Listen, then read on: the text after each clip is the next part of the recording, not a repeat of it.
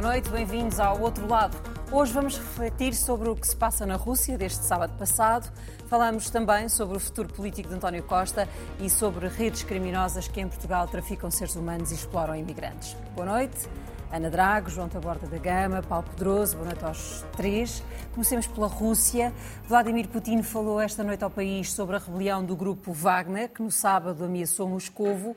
O presidente da Rússia diz que qualquer tentativa deste género seria sempre esmagada e considera que se tratou de um crime de traição. Eh, todos ficaram unidos pela responsabilidade pelos destinos da pátria. Desde o início dos acontecimentos, foram tomadas uh, os, todas as decisões para neutralizar uh, o, a ameaça, para proteger a vida e a segurança dos nossos cidadãos. A, mutinação armada foi suprimida. Os organizadores não podiam deixar de entender isto. Eles perfeitamente entendiam isto. Uh, entendiam ter iniciado uma cisão e atos criminais uh, num país que enfrenta hoje uh, a, um, a uma ameaça externa colossal, quando nós não podemos dar nenhum passo para trás. Mas os organizadores da mutinação traíram mesmo aqueles que, uh, quais envolveram nos, na, no seu ato, empurraram uh, essa gente para atirar contra seus próprios compatriotas. É isso que queriam os seus tutores ocidentais e os nacionalistas uh, de fora. É isso que se queria lá fora, que os russos matassem uns aos outros. A aventura que, em que foram envolvidos uh, levava a, a um uh, crime e a uma crise. E os soldados e comandantes do grupo Wagner Uh, revelaram sapiência ao parar, ao, no limiar daquilo que podiam ter cometido e hoje podem integrar-se no Ministério da Defesa ou voltar para as suas famílias. Agradeço ao presidente Lukashenko uh, o seu impacto uh, para, a, para a decisão de paz. Este é um discurso que até podia ter uh, a intenção de ser um ponto final, mas se calhar ainda não. Este problema é uma história, se calhar, de que conhecemos ainda uma parte muito pequena, mas o, o que lhe pergunto, Paulo Poderoso, é eh, se, se podemos fazer, um, ehm, neste caso, a leitura que faríamos numa situação de um país ocidental. Putin fragilizou-se ou não? Não podemos, uh, e o que é surpreendente é que a Rússia uh, atua mais, como se calhar seríamos esperar, num país ocidental do que numa autocracia. E, portanto, seguramente não é um ponto final, talvez nem um ponto e vírgula, talvez seja mesmo só uma vírgula. Eh, porque, ao mesmo tempo que Putin continua a usar palavras muito duras, eh, portanto, usa a palavra traição, eh, usa, digamos, a, a palavra do o banho de sangue, não é costume da Rússia mandar os traidores para a Bielorrússia. e, portanto, há algo aqui que mostra, que mostra que o poder russo foi efetivamente afetado e há uma reorganização. Eh, nunca podemos também uh, esquecer que há múltiplos cenários em cima da mesa e que Perigosino é muito mais do que o Sr. Wagner. E, portanto, há coisas sobre as quais, aparentemente, ainda não sabemos nada. O que é que vai acontecer ao Império de Comunicação, que, aliás, levou Perigosino a ser uh, indiciado nos Estados Unidos por interferência nas eleições americanas de 2016? O que é que vai acontecer ao negócio da Wagner em África? Um, e, em particular, uh, no centro da África. O que é que vai acontecer na Síria? O que é que vai acontecer nas minas que uh, o Grupo Wagner explora? A sensação que dá é que houve um conflito entre o Grupo Wagner e o Ministério da Defesa, porque no fundo havia dois exércitos na mesma guerra e o Ministério da Defesa impôs uma unidade de comando a que uh, Prigozhin e o Grupo Wagner se opuseram, ou uma parte do Grupo Wagner, porque há também quem fala um número 2, uh, digamos que poderia estar uh, nesta, nesta estratégia. Mas esta é uma pequena parte da importância deste, de Prigozhin e do Grupo Wagner na Rússia. E depois há outra pergunta. em política internacional, eu tendo sempre a achar que quando potências diferentes atuam no mesmo sítio, ao mesmo tempo, é provável que não seja coincidência. E, portanto, no mesmo fim de semana em que uh, Prigozhin vai para a Bielorrússia, uh, a Alemanha anuncia uh, uma brigada permanente de mais de 4 mil soldados na, no país do lado de cá, chamemos-lhe assim, da fronteira, na Lituânia. e isto acontece a poucas semanas da cimeira da NATO que é uh, na Lituânia.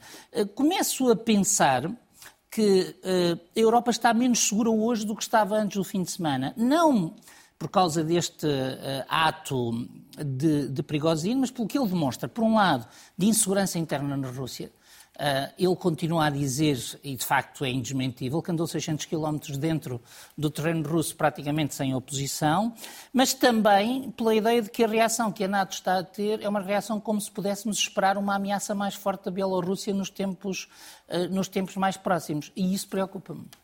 João. Bom, ainda não percebemos o que se, o, o que se passou, eh, mas percebemos o que não se passou. Nós tivemos uma algo que parece ser ter uma grande parte de, de não explicação ou até de encenação. É? Nós temos um grupo de, de militares que, lendo as notícias e os relatos, se preparavam para eh, tomar Moscou e que estavam a chegar a Moscou. E aquilo que vemos nas imagens são escavadoras a abrir buracos em estradas. Não é crível eh, que a inteligência estratégica militar russa que está em vários conflitos armados neste momento, acho que a maneira de lidar com 20 mil insurrectos é abrir buracos na estrada, como fariam os meus filhos com escavadoras. E por isso algo não está explicado. Ou seja, é óbvio que não há uma vontade de atacar aquela rebelião quando ela está a ocorrer. E não pode não haver essa vontade, porque é esse o comando de Putin, que não é para atacar, porque aquilo não é uma rebelião, porque eles continuam amigos, porque estão a negociar por alguma razão. Ou então há uma vontade de atacar, é outra teoria, mas o exército pode atacar não obedece. E porque não quer matar russos, porque não quer matar aqueles que bem ou mal combateram lado a lado, ou porque quer ver no que é que aquilo vai dar. E qualquer uma delas ainda, eh, ainda não se percebeu. Aquilo que diziam hoje as fontes de informação é que essa mudança é, é feita não por pressão do Exército, mas eh, por pressão dos serviços secretos nas famílias dos, de alguns comandantes do, do grupo Wagner. N não saberemos se isso, eh, se, isso é, se isso é assim, se não é, mas aquilo que está à vista parece um pouco mal explicado. Aliás, porque se formos recuar uns dias nas notícias, aquilo que é a discussão é uma discussão até um pouco eh, sindical e um pouco também como eh, quase uma luta entre economia pública e economia privada. O grupo Wagner terminava as suas funções a 5 de junho e entrar de férias, dois meses de férias, agora férias de verão, dois meses, são as notícias antes disto acontecer. Estava-se a negociar a integração nos quadros, uma coisa que em Portugal também se discute durante muito tempo, e Putin faz declarações a dizer que é fundamental terem contrato para terem direitos sociais. E eles não querem. E como não querem ou as condições não são suficientes, isto é a história que é contada. Isto parece-me eh, que, é, embora nós saibamos que a história das guerras e João, da geoestratégia... Putin também retirava das mãos de Prigogine a gestão financeira da, da, da Força Wagner. Eh, retirava-lhe os trabalhadores, não é? Da empresa dele. Com conjuntos de operações Retirava-lhe os trabalhadores da é? empresa dele, estavam-lhe a roubar os trabalhadores. Ele tinha emprestado os trabalhadores em outsourcing. Nos contratos de outsourcing há essas há, há cláusulas de anti-poaching, ou seja, cláusulas de que eu, se tenho um trabalhador outsourcing, não posso ir lá buscá-lo sem, sem o acordo. E, e, o Ministro da Defesa, não era bem Putin, estava a querer integrar todas as forças irregulares. E Putin veio defender essa proposta de junho do Ministro da Defesa, dizendo que era para dar mais garantias sociais à, àquelas pessoas. Portanto, um, um, claro, digamos, uma preocupação humanista e socialista. É, é, isto é, há de ser apenas a ponta do iceberg da história, porque a história não é assim. Agora, a questão que o Paulo apontou é essa, é, é, qual é que é, porque tudo isto parece uma encenação. Portanto, eles estavam a ir para a frente, voltaram para trás, mas depois acabaram no lado na Bielorrússia. E está tudo bem. E Putin fala em traição e crimes que serão punidos e retira eh, a ação judicial, mas não retira, mas, está, mas elogia os soldados porque foram muito inteligentes, foram muito inteligentes, e os comandantes, e põe-nos todos na Bielorrússia, eles ficam ali o que é que eles vão fazer ali? Não é? A Polónia e a Lituânia estão preocupadíssimas. Já hoje tem havido imensas reuniões e movimentações de proteção diplomática, estratégica e militar e de informações daquela fronteira. Porque o que é que estão aquelas pessoas ali a fazer? Vão fazer o quê? Uh, exércitos selvagens sem muito para fazer normalmente não corre bem. Não correu bem assim no fim da Primeira Guerra Mundial, nunca corre bem. E, portanto, uh, mas também tudo, uh, tudo leva a crer que não estão ali por acaso não estão ali por acaso. Porque havia várias formas de lidar com o problema. Mandá-los para a frente da guerra da Ucrânia para morrer, deixá-los voltar apenas às famílias, eh, mas não, eh, digamos, haver uma, uma possibilidade de se reunirem à volta do seu líder ali. Eh, e, e, portanto, isto parece-me. E depois há, há, outra questão também que nos, que nos leva a, a, refletir, que era se isto fosse um golpe, se fosse um verdadeiro golpe, era bom que este golpe tivesse ganho. A Europa estaria mais segura se ele tivesse marchado sobre Moscou e tivesse tomado Moscou? Não, não, sabemos a resposta, não parece que a resposta seja positiva, o que ainda é mais, uh, o que não é animador, o que é uma resposta não é positiva, mas também não é animadora. Mas isso também fez, fez-nos refletir durante este fim de semana de que qualquer instabilidade, há instabilidades na Rússia que uhum. podem ainda ser pior do mal que já existe na Rússia hoje em dia. Portanto, é, é, foi também uma oportunidade para, para refletirmos. Ana. Eu acho que nós temos alguma dificuldade em perceber verdadeiramente os contornos da guerra de poder dentro da Rússia, num cenário em que nós percebemos que isto também são efeitos da percepção interna cruzada entre este exército de mercenários e o Ministério da Defesa, que a guerra na Ucrânia não está a correr bem àquilo que eram as intenções iniciais de Putin. E, portanto, sabemos qualquer coisa de que Putin é uma espécie de articulador entre diferentes interesses que existem na Rússia, não é? Uma espécie de broker entre diferentes pressões e, e diferentes eh, interesses. O que se percebe aqui, ou o que podemos conjecturar, é que de alguma forma Prigogine avança, mas é um pouco estranho que avance de, de peito aberto, eh, sem que lhe sejam manifestados verdadeiramente um conjunto de apoios significativos, o que daria uma espécie de visão de ingenuidade. E também a repressão da marcha dos 600 quilómetros não foi significativa. E, portanto, a leitura que, nós, que é possível fazer é que, de alguma forma, perante um momento de instabilidade do poder, toda a gente parou a ver para onde é que caía a coisa eh, e, portanto, houve apoios que não se manifestaram à marcha eh, de Prigogine e houve reações que também não foram tidas eh, e percebemos que havia esta guerra entre, enfim, o exército regular do Ministério da Defesa e a insatisfação de Prigogine por causa, eu creio que no fundamental, dessa desarticulação do seu próprio exército, o que é que isso significa no seu modelo de negócio, na verdade é isso que estamos a falar, e pode-nos parecer estranho que um Estado contemporâneo, enfim, com a importância da Rússia, alimente estas duas coisas, um exército regular do Estado às ordens eh, do Ministério da Defesa, ao mesmo tempo que tem contratualizado um conjunto de, de atuação de, de, mercenários, mas essa é a situação da guerra uh, que temos.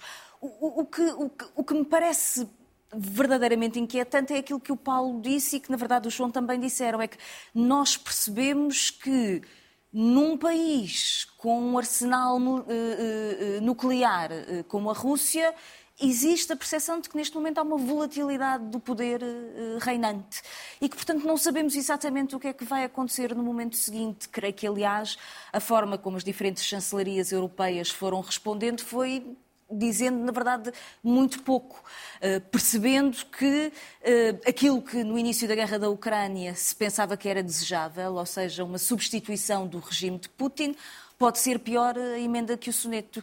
Eh, e, portanto, ficamos com a percepção de que estes episódios começaram agora, mas temos ainda alguma dificuldade em perceber o que é que vai acontecer a seguir, perante a situação de que é isso, é um arsenal nuclear no norte da Europa e que não sabemos o que é que, não, em que mãos é que vai cair. Não conseguimos perceber neste momento se esta situação põe uh, em cima da mesa uma possibilidade de, de negociação com a Ucrânia, entre a Ucrânia e a, e a Rússia se dificultou ainda mais? Não parece. Ou seja, nenhuma das declarações de Putin dão a entender que há uma conclusão a retirar do teatro de operações da Ucrânia. Pelo contrário, continua a retórica nacionalista. Há, obviamente, a relevância da, da declaração de Prigozhin, dizendo que o presidente Putin, portanto, uma tentativa de eh, o presidente Putin terá sido enganado sobre a leitura política da situação na Ucrânia, que verdadeiramente as populações de origens russa e russófona não estavam a ser perseguidas pelo Estado ucraniano e que, portanto, que a guerra da Ucrânia é uma espécie de armadilha criada pelo próprio, uh, pelas próprias estruturas internas de Putin. Mas, na verdade, nada indica que haja uma releitura ou uma tentativa de conclusão uh, sobre a situação na Ucrânia. Pelo contrário, a colocação destas tropas na Bielorrússia também pode indicar que há uma tentativa de uma discussão que tem vindo a ser uh, tida de, no interior da Rússia, que é atacar Kiev, ou seja, como uma uhum. espécie uhum. de golpe de misericórdia e, portanto, fazer esse ataque de forma veemente, exatamente, voltar ao princípio e terminar a guerra com um ataque massivo sobre, sobre Kiev. Não, não sabemos exatamente o que é que vai acontecer. Nem que papel terá a Bielorrússia a partir de agora? Eh, seguramente um papel mais importante, eh, porque seja o que for que tenha acontecido acontecido, dizer, seja uma encenação e seja planeado, seja uma eventual capacidade de mediação entre Putin e uh, outros e oligarcas russos, Lukashenko sai reforçado. Uh, sai reforçado militarmente, porque se pressupõe que estes 20 militares não irão de mochilas uh, e, portanto, em princípio, uh, são uma força, são um reforço militar, e sai reforçado politicamente, uhum. porque nós uh, vemos daqui Lukashenko como um satélite, como se fosse um homem às ordens de Putin, eh, e aquilo que nos parece é que é um árbitro, eh, não sabemos exatamente com que agenda, mas sabemos que foi um árbitro numa, eh, numa crise. Depois, há outra coisa que é, nós não sabemos nada sobre que consequências é que isto tem no teatro de guerra. Ou seja, muito provavelmente o exército estava a preparar esta absorção há muito tempo. Um, e um, eu penso que é, é, é, é, pouco prudente pensar que um exército em guerra uh, faz uma operação de desmobilização ou de incorporação sem, sem pensar nos efeitos sobre a segurança na zona, na zona de guerra. Uh, mas, de facto, sabemos, sabemos muito pouco e há uma questão que se pode colocar. Isto acontece em plena contraofensiva uh, ucraniana. E as contraofensivas são necessárias, eh, mas são também perigosas. Eh, e eu, surpreendeu-me a, a veemência com que Biden aparece a dizer vamos continuar uh, uh, o apoio militar e, de novo, os alemães. Eu penso que nos últimos dias a Alemanha tem sido muito. Uh, tem-se movimentado muito mais que no passado, porque no passado o que nós quem nós víamos a assumir o protagonismo eram quase sempre os Estados Unidos e o Reino Unido, e agora vimos a Alemanha a dizer que vai intensificar o, o, o fornecimento de munições de grandes quantidades de munições ao exército ucraniano. Portanto, a, a mim parece-me que uh, o que todos estão à espera é uma intensificação hum, militar nos próximos tempos e não o início daquilo que pareceria que é estabilizar uma linha de cessar-fogo e Sim. criar uma situação um pouco como se criou na Coreia nos anos 50, de que não há guerra nem paz, mas há um, um, uma linha de cessar-fogo negociada mais tarde ou mais cedo. Não me parece que estes movimentos nos conduzam para aí. E há, do ponto de vista interno, agora mudando de assunto, há, do ponto de vista interno da Rússia, uma outra questão. É que se o Wagner é o exército privado mais importante, não é o único. Uh, e, portanto, uh, e, portanto, se uh, até hoje nós não vimos nos exércitos privados inspirados pela, pela Rússia este tipo de autonomia. E a Rússia vive, vive uma situação perigosa, porque digamos, países com a estruturação que tem a Rússia normalmente hoje usam mercenários nas guerras no exterior. Os Estados Unidos usam massivamente mercenários uh, no exterior. Aquilo que está em causa é a existência, não sabemos quantos, mas de uh, muitos milhares de homens armados no interior que têm até hoje agido sempre em consonância com o Kremlin e que, em caso de algum esfarelamento do Kremlin, se poderiam tornar menos controláveis e isso agravava a situação de segurança na Europa. Nós também não sabemos exatamente o que é que a cabeça militar uh, da empresa Wagner, uh, que posicionamento tem. Porque... E, nomeadamente, se está unida. Certo. Porque, eh, Porque para os média é, é fácil imaginarmos Prigozhin como um homem, mas aquilo tem um comando militar e, há muitos rumores de que é na militar. segunda linha, portanto, os militares de Prigozhin estarão alinhados com o exército russo e não com Prigozhin. Uh, portanto, também é, é preciso olhar para esta, para esta ideia.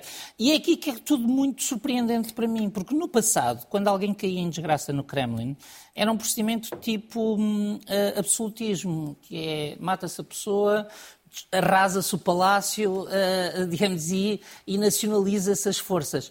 Ora, dois dias e meio depois disto ter acontecido, Putin aparece com uma declaração que é frouxa, que nos podemos perguntar até a quem é que se dirigia, dá mais a sensação de ser dirigida à opinião pública russa, Sim. que é frágil, uh, do que ser dirigida às elites. E, portanto, dá a sensação que o poder está mesmo fragilizado neste momento. Biden um, vem dizer que, não, que, os Estados Unidos não tiveram nada a ver com, com a rebelião, mas hoje Putin, no, no, discurso, volta a falar dos instigadores internacionais que pretendiam uh, haver uma, uma crise interna acesa na, na Rússia. Ele está a falar para a NATO? Ele, está a falar para a opinião pública interna e, e, está um pouco até a desculpabilizar a ação do grupo Wagner, dizendo que eles são fantoches de, de outros, eh, retirando-lhes poder e autonomia decisória, eh, decisória própria. Agora, Putin fica com uma dificuldade a médio prazo. Embora isto, no, no, curto prazo, não tenha criado brechas militares, todos os analistas disseram que a guerra continuou como antes, eh, mas isto e aquilo que possa acontecer noutros grupos militares mais ou menos autónomos, porque há vários tipos de autonomia dentro destes grupos não alinhados, eh, cria um problema Putin na intensificação no médio prazo desta guerra de atrito. E por isso é que não é por acaso que fala também em congelar a guerra e haver alguma, algum congelamento, porque a força militar eh, melhor ou mais bem treinada, de acordo com todos os relatos, eram estas, mas também a força de combate, digamos, de combate verdadeiro, de combate a sério, porque Putin tem um processo de recrutamento que o faz manter uh, acima da água na popularidade da classe média e da classe alta russa. E, portanto, usa para a batalha uh, ou minorias étnicas ou grupos privados marginais, não afetando com as mortes a sua popularidade. Se esses grupos deixam de servir o impacto da batalha mais de, de primeira linha, é preciso um outro tipo de recrutamento uh, uh, que ele não quer fazer sob o risco de perder a opinião pública. E ele ainda não a perdeu internamente, ele não perdeu a opinião pública. A opinião pública russa, em média, gosta da guerra da Ucrânia, ou apoia ou não se vai opor. Uh, quando começarem a morrer os filhos, os irmãos, os primos e os tios, já não será a mesma coisa. E, portanto, isto vai criar aqui no médio prazo alterações ou no tipo de guerra, no tipo de batalha, ou uma necessidade de reforçar uh, que Putin não vai fazer sem pagar com a opinião pública interna no médio prazo. João, uma das coisas que Prigogine faz é vir confirmar o número de mortos que uh, o Ocidente ia referindo nesta, nesta guerra contra a Ucrânia, que sabemos bem é pá, 10 vezes superior àquele que, que a Rússia usa uh, oficialmente. E dá dois meses para cá que víamos um, as gravações de Prigogine um, a desafiarem diretamente o Ministro da, Defesa e Putin ia permitindo isso. Este homem tem um projeto de poder e pode desaparecer ou não? Acho que eu, eu acho que ele está a negociar o preço. Ele está a negociar o preço. Não me parece que seja mais do que isso. Eh, Significa que tem muita força. É, não é costume negociar-se o preço. É, é, é, em batalha, não é? Eh, mas parece-me que é uma negociação de preço, de novos contratos, de outras coisas. Não me parece que tenha que haja ali uma questão de ego narcísico de poder mais do que de poder económico. Parece é aquilo que parecem as análises mais mais refletidas uh, mostram mostram isso, ou seja, é, é alguém eh, que, vendo, vendo a possibilidade de ficar sem tropas, que são os seus trabalhadores da sua empresa, pensa o que é que eu agora vou fazer? Não me podem fazer isto. E, portanto, entra ali numa, numa espiral, mas parece bastante, bastante protegida ou bastante confiante, pelo menos, uh, daquilo que lhe, que, lhe, que, lhe possa, que lhe possa acontecer. E, como o Paulo disse na, na sua primeira intervenção, há outros ramos de negócio que ninguém diz nada, mas continuam a combater na Síria, continuam a ser pagos por quem para combater na Síria.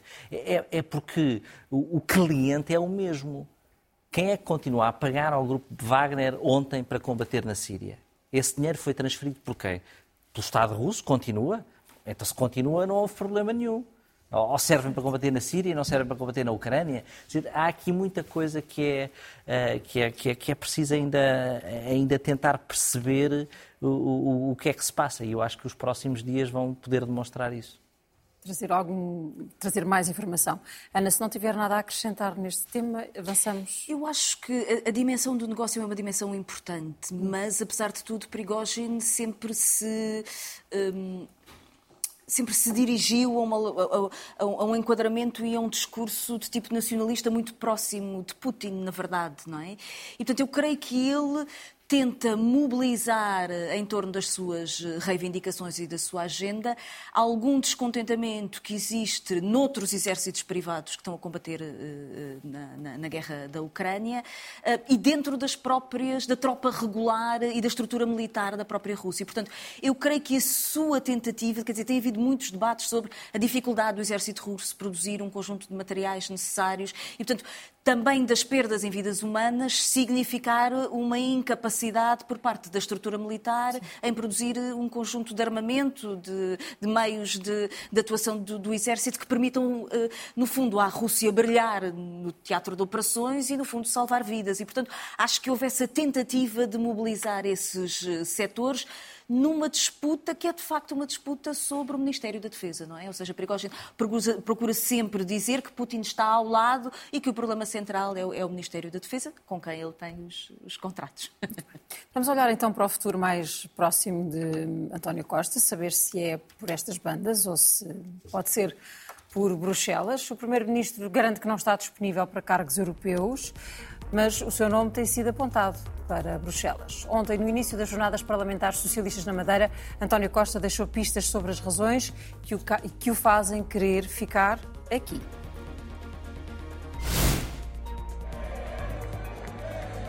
É que quando nós vamos a eleições, nós apresentamos um programa.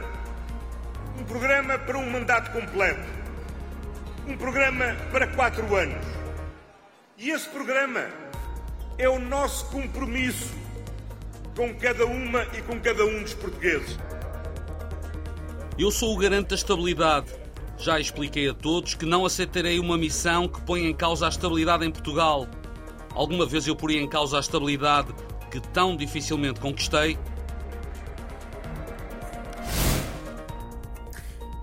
João, uh, está esclarecido. Tudo aquilo que António Costa um, disse ontem serve para um, ficarmos descansados? O Primeiro-Ministro não vai provocar uma crise política, não se vai embora?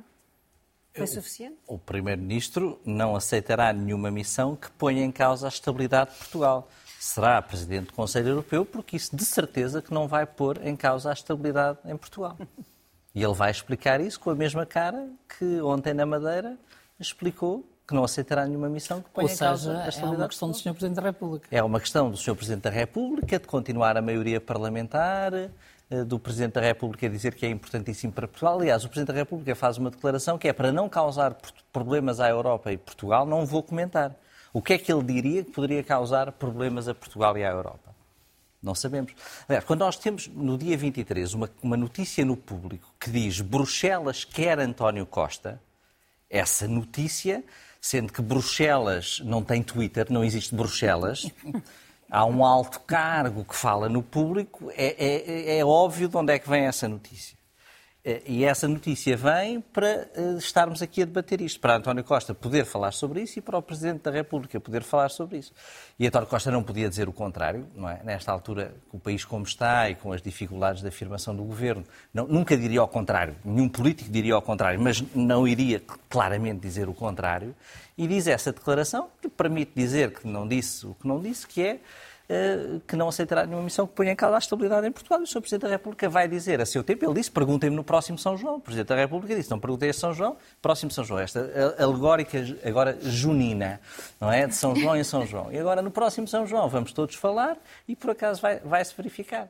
Não, não, O Presidente da República dizia hoje que esta maioria tem uh, a chave da estabilidade na mão. Isso serve uh, a maioria essa... parlamentar, mas Sim, eles não vão todos, não vão todos, não é? só, vai só, vai um, um, só vai um que nem é deputado, eles ficam lá, continuam a votar os orçamentos do outro é. Exato. Portanto, esta, esta linguagem do... É, suspenso. Está lá esta, o lugar dele. A linguagem Agora, do Presidente da República alimenta e a sua E o Presidente tese. da República, claro, como sempre, estou ali uma facada que foi dizer eu as minhas decisões tomei, eu, eu vou cumprir até ao fim, votar, votei para isso. Agora, eh, agora o que eu acho que, que vai acontecer é, é, é, é, muito rapidamente, a meio, do, a meio do, do, período que me dei entre agora e as próximas eleições, o discurso vai começar a mudar. Se António Costa não quisesse ser Presidente do Conselho, o que é que tinha ido ver o jogo à, à Hungria? Não foi para ver o futebol, não foi para dar um abraço ao Mourinho, isso já sabemos.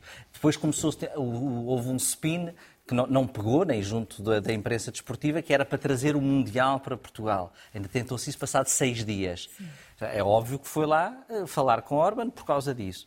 Eh, e, portanto, é, é óbvio que foi. E, mas agora também, também quer dizer outra. Mas também não há.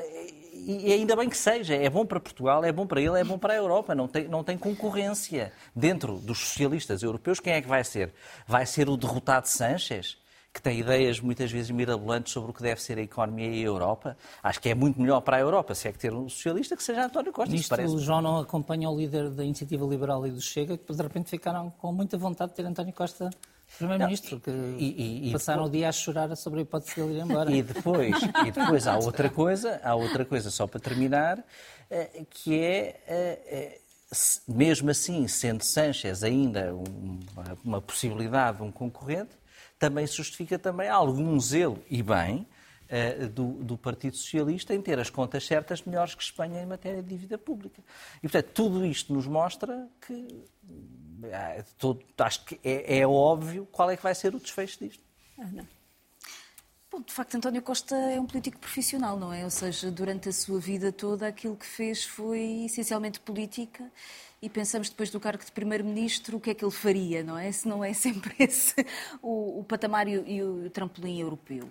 E é verdade que António Costa se tem esforçado por demonstrar a sua fidelidade e amor àquilo que tem sido a política europeia ao longo dos últimos anos. As contas certas, o déficit, hum, toda, toda, toda essa parafernália que, na verdade, é a agenda política da direita e não deveria ser a agenda política do Partido Socialista. Mas eu acho que, apesar de tudo, António Costa tem um problema, porque se é verdade que ele faz eh, uma declaração em torno da estabilidade, e portanto a estabilidade é um conceito maleável, em qualquer momento pode haver uma outra solução para Primeiro-Ministro, para a liderança do Partido Socialista, que mantenha a estabilidade em Portugal. Apesar de tudo, Marcelo Rebelo de Sousa disse alguma coisa quando da tomada de posse deste governo, que foi praticamente apontar para António Costa e dizer, Sr. Primeiro-Ministro, esta maioria é sua e é responsável por ela. E, portanto, aparentemente querendo prender eh, António Costa eh, à chefia do governo e, portanto, até às próximas eleições, a estabilidade política em Portugal passaria por Marcelo Rebelo de Sousa manter António Costa refém dentro do país em nome da estabilidade política. E, portanto, eu acho que estas coisas podem mudar, mas, na verdade, quem tem a chave desta situação, desta leitura, é Marcelo Rebelo de Sousa. Uh, ou seja, quem tem a chave do futuro político de António Costa volta a ser Marcelo Rebelo de Sousa, o que tem uma certa, uma certa graça, acho eu.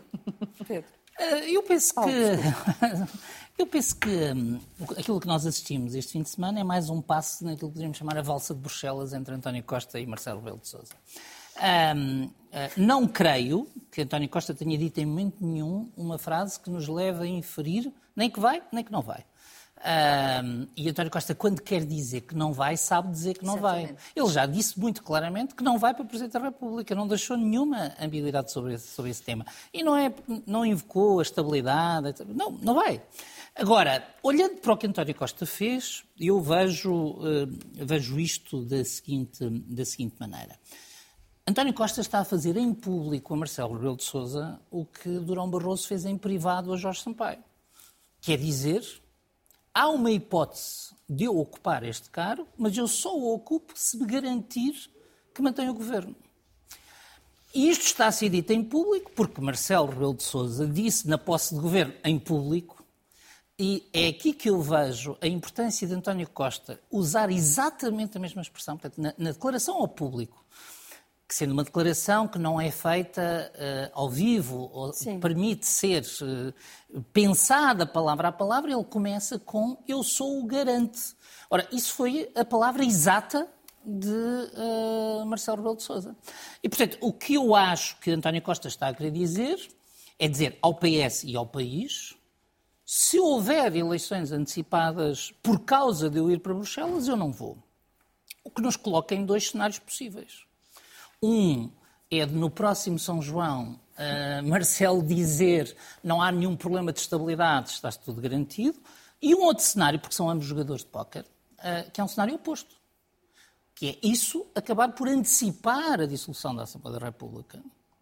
E António Costa, se houver uma crise política e, sobretudo, se houver uma crise política e não ganhar as eleições, deixou de ser o garante da estabilidade.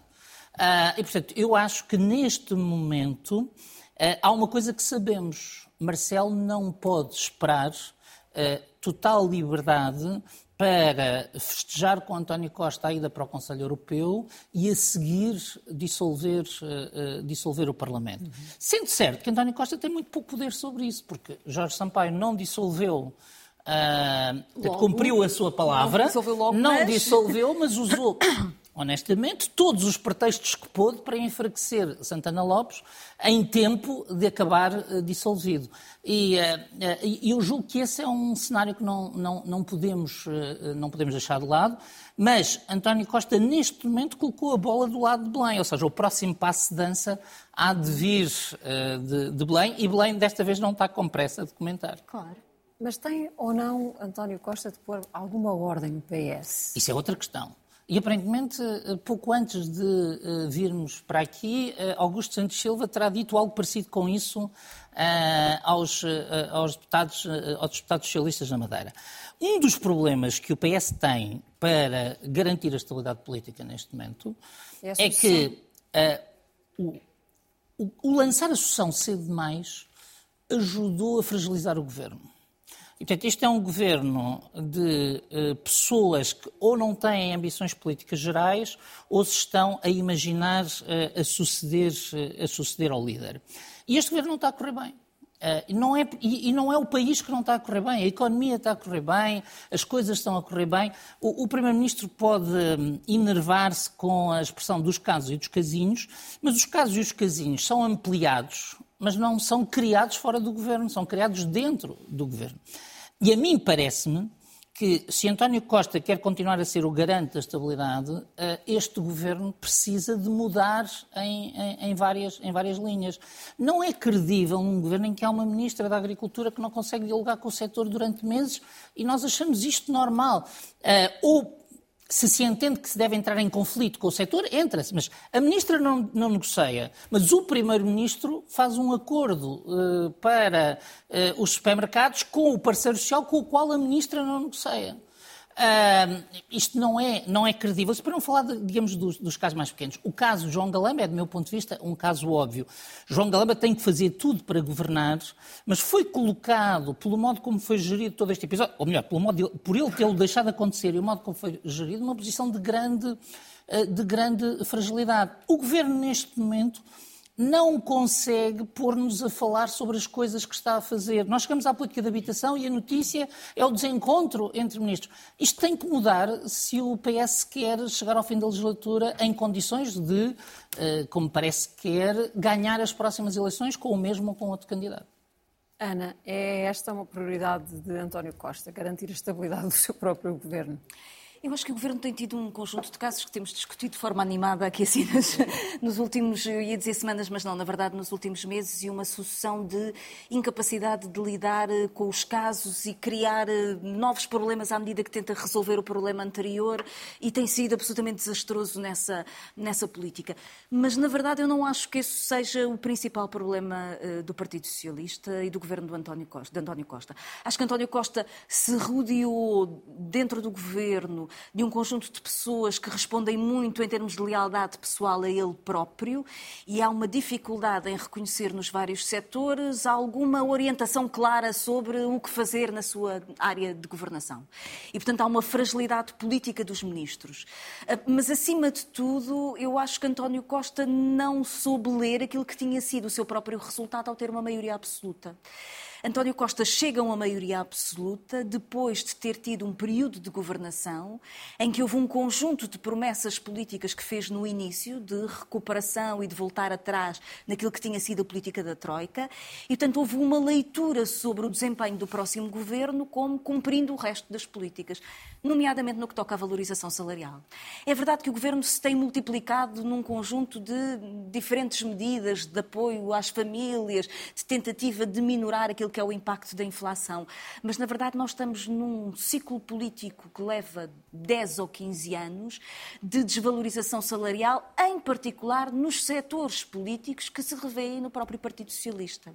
E, portanto, o Partido Socialista, à medida que tenta impressionar Bruxelas e tenta mostrar que é capaz de gerir a dívida pública e o déficit, na verdade, eu creio que vai cavando o seu próprio buraco. Pode haver mais ou maiores eh, problemas com a questão da gestão das personalidades que aparentemente foram indicadas como potenciais sucessores. Mas, na verdade, qualquer que seja o sucessor de António Costa, vai herdar um eleitorado particularmente descontente com o que foi a gestão política do Partido Socialista, que não respondeu a nenhum dos seus anseios, que eu creio que são mais justificados. E isso tem a ver Hoje, essencialmente, creio eu, com a questão laboral dos salários, as questões da precariedade, uhum. as questões das novas gerações, obviamente a questão da política da habitação, que é extremamente desigual na sociedade portuguesa e afeta de forma particularmente dura as novas gerações. E esse eleitorado está a ficar descontente não apenas com os casos e casinhos, mas essencialmente de não ver um horizonte de resposta. Quer dizer, um Ministro das Finanças que tem um excedente, mas verdadeiramente não é capaz de responder a uma desqualificação salarial da função pública eh, dos professores, dos médicos, dos enfermeiros, é a altura de perguntar que Partido Socialista é este. E eu acho que esse é o maior problema de António Costa. Já triturou potenciais eh, eh, líderes a mais o Partido Socialista neste período? Eu acho que tem sido um bom espetáculo uh, público de potenciais líderes. Não sei se triturados, uns serão mais chamuscados numas alturas, outros menos noutras, mas pelo menos o Partido Socialista tem feito isso à frente, uh, digamos, dos portugueses. E, tem, e pôs na frente de, de batalha os potenciais líderes. Eu acho que isso é positivo. Acho que isso, isso é positivo, ou seja, eh, não me parece, mas a política surpreende-nos sempre, não me parece que o próximo líder do Partido Socialista, com saída de Costa, não seja um, eh, uma cartada fora do baralho, um líder inesperado. Não me parece, mas já vimos isso acontecer, a política surpreende-nos sempre, não é?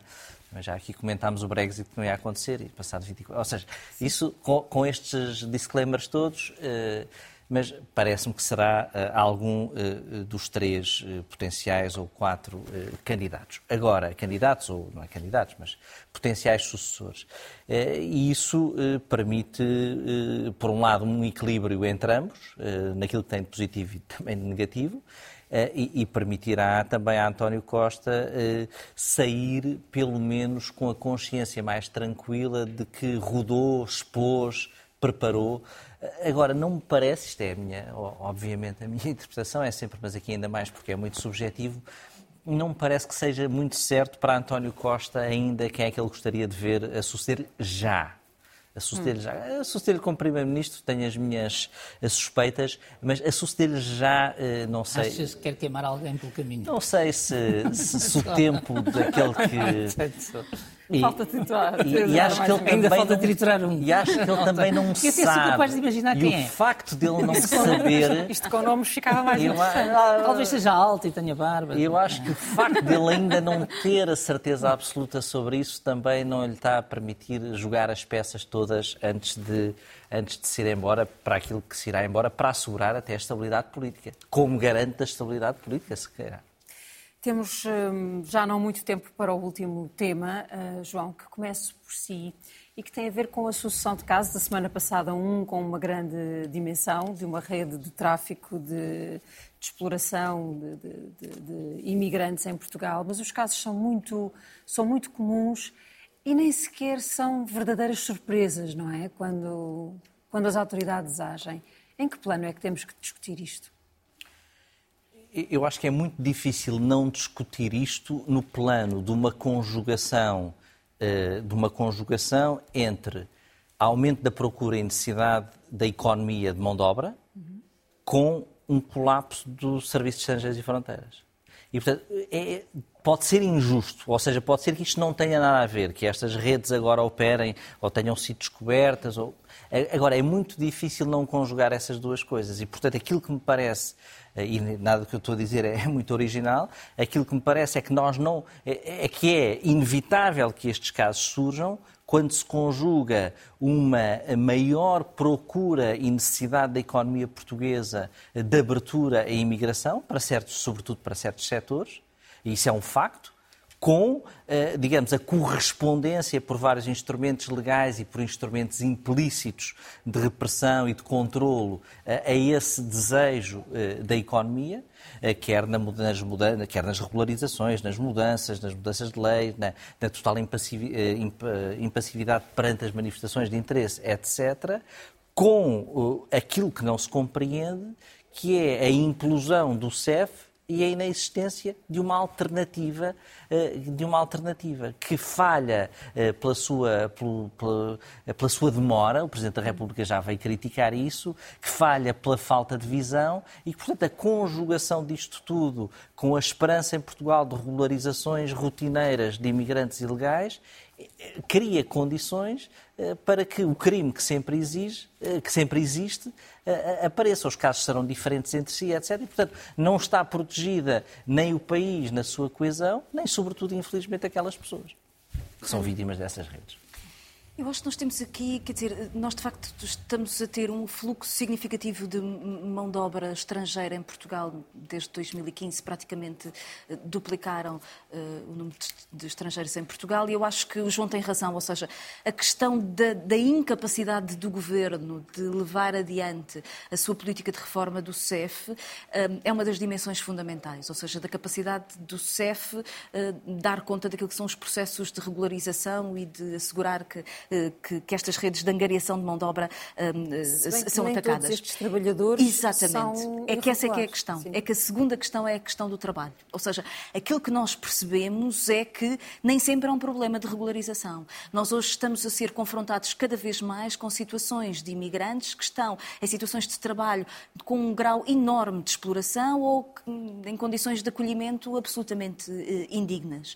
E, portanto, a questão da ACT, da, da fiscalização no domínio das relações de trabalho é absolutamente determinante. Ora, eu tenho alguma dificuldade em isto, quer dizer, a percepção que nós temos sobre esta situação é tão clara eh, que eu não consigo compreender como é que não foi possível articular até agora alguma estrutura pública que até pode contar num determinado momento com uma articulação com outras organizações da sociedade civil, de proteção de imigrantes, mas também de eh, organizações sindicais, que de alguma forma façam processos de acolhimento e de alguma forma de transmissão de informação a um conjunto de trabalhadores que chegam a Portugal Portugal totalmente desprotegidos das formas de pressão do, do empregador que podem ser exercidas sobre eles. Portanto, nós precisamos de uma forma de sustentação da cidadania e de assegurar os direitos. E isso precisa de uma estrutura uh, ampla, larga, que claramente consiga chegar às pessoas que estão particularmente isoladas quando chegam a Portugal. E, portanto, eu acho que esta dimensão da fiscalização das relações de trabalho, da capacidade das pessoas que chegam, da mão de obra que chega, ser informada, ter redes, ter pontos de contacto, saber uh, uh, onde pedir ajuda numa situação de exploração de trabalho, eh, que me faz um bocadinho de impressão como é que, a eh, esta altura do campeonato, isto ainda não foi pensado, com tantas conferências de imprensa que o governo do Partido Socialista consegue fazer e sobre isto não. A forma como as comunidades que convivem junto ou muito perto destes casos não têm agido leva-nos a. Isso não é um problema exclusivamente nosso. Uh, nós temos que nos preparar para a ideia de que Portugal mudou de lugar no mundo na matéria, em matéria de imigração. E, portanto, Portugal tudo aponta para que tem que criar as estruturas para ser um país de acolhimento de uh, migrações muito significativas. E nós não tínhamos essas estruturas. Nós achávamos que os nossos migrantes eram poucos, que eram migrantes próximos, que vinham de comunidades que partilhavam a cultura e a língua, Exatamente. e que tudo isto se encaixava mais bairro da Lata, menos bairro da Lata, na periferia das grandes cidades, a coisa, a coisa funcionava. Não é assim, e eu creio que a primeira coisa que nós não podemos deixar passar é que o velho modelo do CEF estava errado e era mau e não funcionava. Exatamente. Uh, e, portanto, o, o governo pode ter demorado muito tempo a criar um novo modelo, mas o novo modelo tem mais potencialidades do que o modelo anterior. Depois há uma segunda questão que temos que separar. É que tudo isto começa no modo como os nossos consulados funcionam. É que, por exemplo, o governo pôs em lei eh, uma circulação dentro dos países CPLP, que as pessoas que estão na CPLP a tentar viajar para Portugal sabem que não está a acontecer. Eh, está a ser bloqueada. Eh, portanto, no fundo, a lei é como se não estivesse em vigor na maior parte, na maior parte dos consulados. E, portanto, nós temos que começar por olhar para os assuntos consulares, porque Muitas destas vezes, muitas das vezes, estas situações de semi-legalidade ou ilegalidade são construídas por erros na própria, ah, digamos, na nossa própria gestão nas embaixadas e nos consulados, onde nós deveríamos mudar de política. E uh, há um ponto que me parece essencial, que é nós continuamos a confundir o controle de fronteiras com a integração de imigrantes. Espero que o Governo agora deixe de o fazer.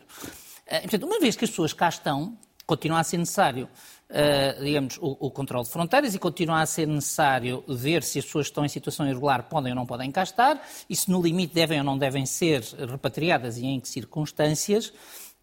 Mas as que cá estão e que estão a trabalhar, que estão a contribuir para a segurança social, para, para o fisco, têm que trabalhar em condições humanas, têm que trabalhar em condições de dignidade. E isso implica não ativar as instâncias específicas da migração, mas as instâncias específicas da política de habitação, da relação do trabalho. A, a, a Ana falou do caso da, da ACT. A mim parece-me óbvio, não pode haver eh, visível trabalho ilegal perante a passividade da Autoridade das Condições de Trabalho. Portanto, a Autoridade das Condições de Trabalho, a pergunta que eu faço é qual é o plano que tem? Quantas inspeções faz por ano? Eh, com que eh, objetivos? Ouvimos falar de muitas coisas e é como se esta área fosse uma área de silêncio, uma área incómoda. Não pode ser, ela tem que ganhar visibilidade até para combatermos o que vem a seguir, que é, nessas situações de semi-ilegalidade ou de semi-ilegalidade, abrimos espaço para pessoas que exploram, para, nomeadamente para os crimes de tráfico, para situações de, uh, violação, de violação da dignidade, uh, que uh, a Ana perguntava, e as comunidades? A sensação que eu tenho é que muitas vezes as comunidades não sabem onde é que estes novos habitantes estão.